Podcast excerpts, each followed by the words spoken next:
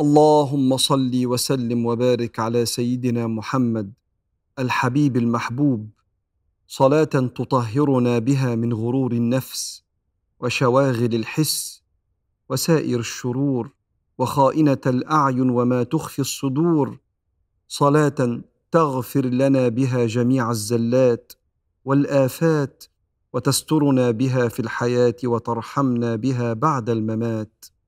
اللهم أكرمنا ولا تهنا وأعطنا ولا تحرمنا وزدنا ولا تنقصنا وأعنا ولا تعن علينا.